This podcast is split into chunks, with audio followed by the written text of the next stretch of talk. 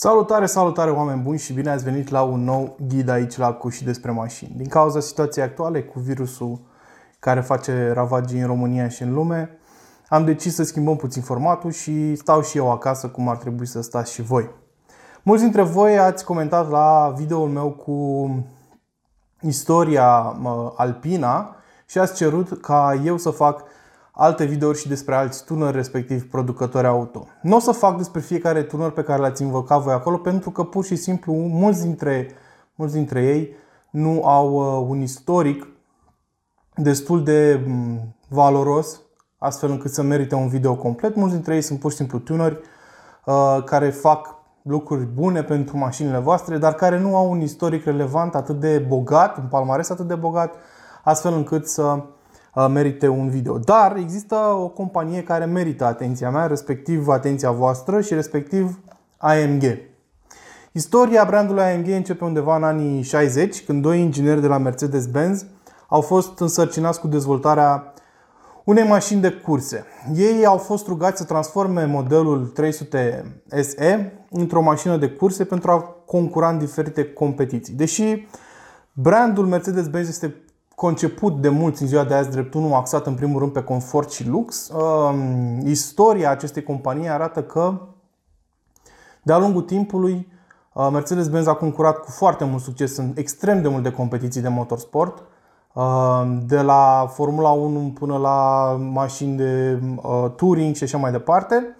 Uh, aceștia au făcut-o cu foarte mult succes încă din anii 30, 40, 50, 60. De ce mă refer la anii 50-60? Pentru că atunci Mercedes-Benz se bătea de la egal la egal cu Alfa Romeo, Maserati, Ferrari în diverse competiții și asta nu era ceva ușor de făcut. În anii 60, Hans Werner Aufrecht și Erhard Melcher sunt rugați să se apuce de lucrat la Mercedes 300 SE, astfel încât să o transforme într-o mașină de curse.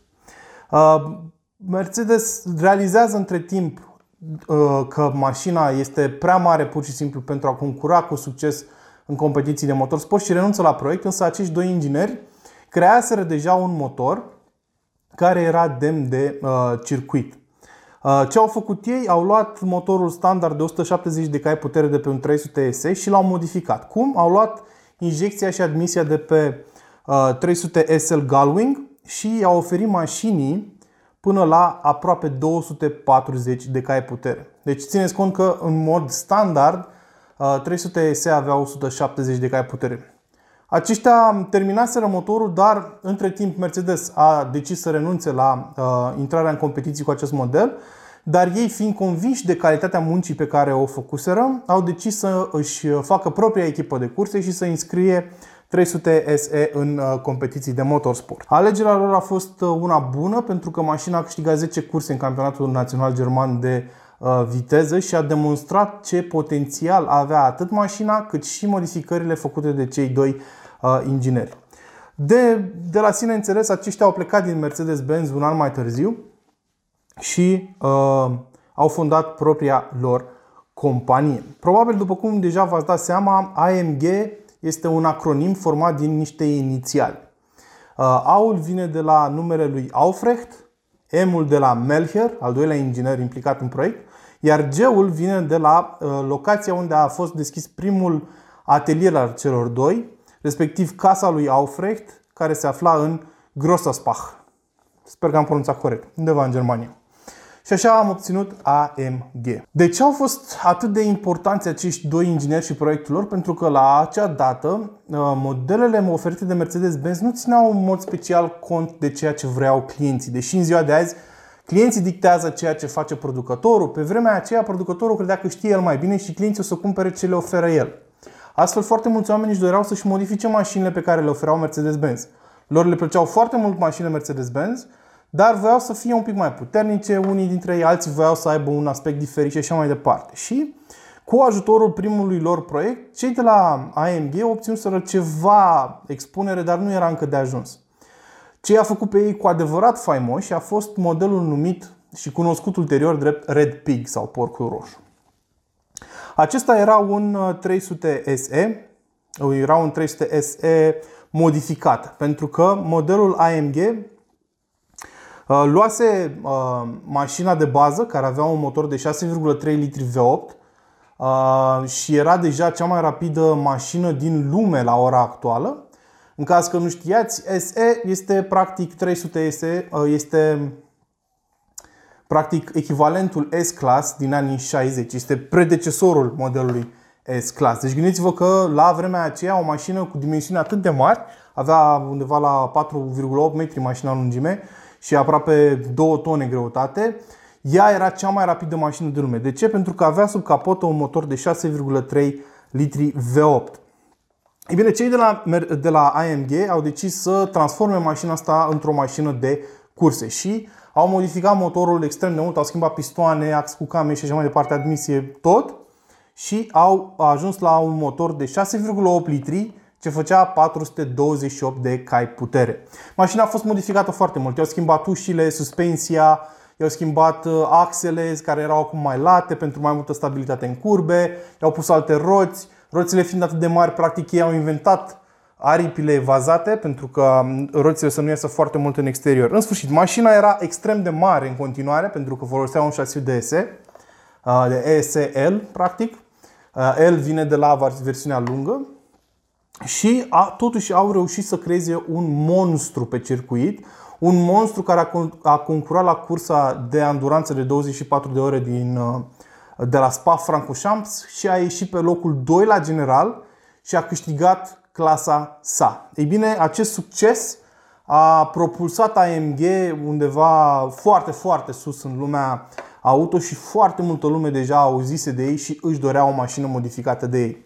Succesul uh, Red Peak a adus foarte mulți clienți brandului AMG, care în anii 70 au crescut extrem de mult și în 76 au trebuit să se mute într-un sediu nou uh, în Affalterbach, unde chiar și în ziua de azi AMG își are principala facilitate de producție. Ei bine, Mercedes a devenit foarte interesantă de ce aveau de oferit cei de la AMG între timp. În anii 80 cele două companii au început să lucreze foarte mult și foarte apropiat și au, uh, ulterior Mercedes-Benz a oferit celor de la AMG uh, posibilitatea de a-și vinde mașinile în dealerii, uh, în reprezentanțele lor. După această înțelegere între Mercedes și AMG au venit anii 90 unde AMG a experimentat și cu alte branduri. Un proiect mai puțin cunoscut de oameni este faptul este Mitsubishi Galant AMG.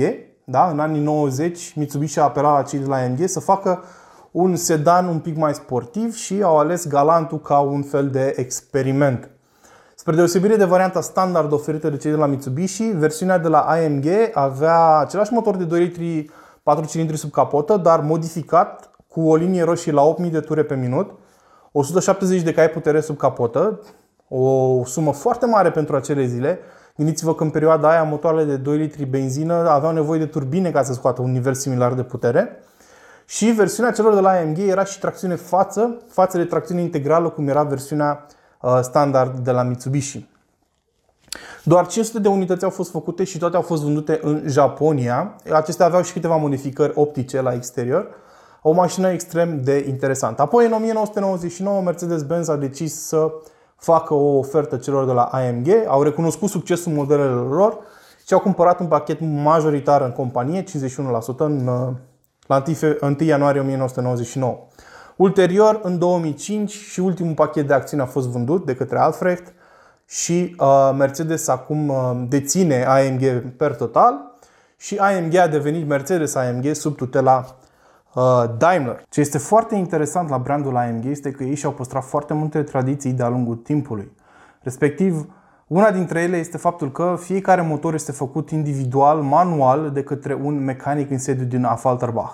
În momentul de față sunt în jur de 250 de mecanici lucrând în acel sediu și fiecare dintre ei are bancul său personal, setul său de scule și fiecare lucrează la un motor cap-coadă. Sunt atât de bun la făcut chestia asta încât le ia în jur de 3 ore să facă un motor cap-coadă.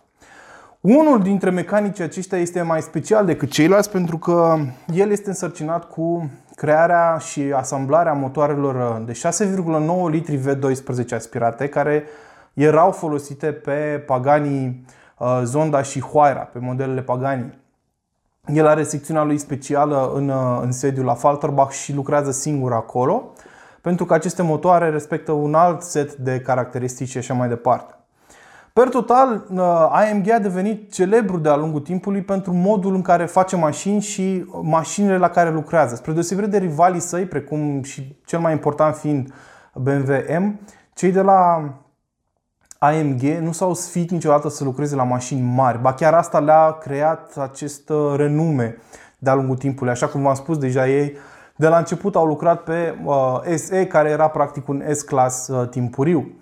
Așadar, ei întotdeauna au făcut mașini mari să fie și mai rapide.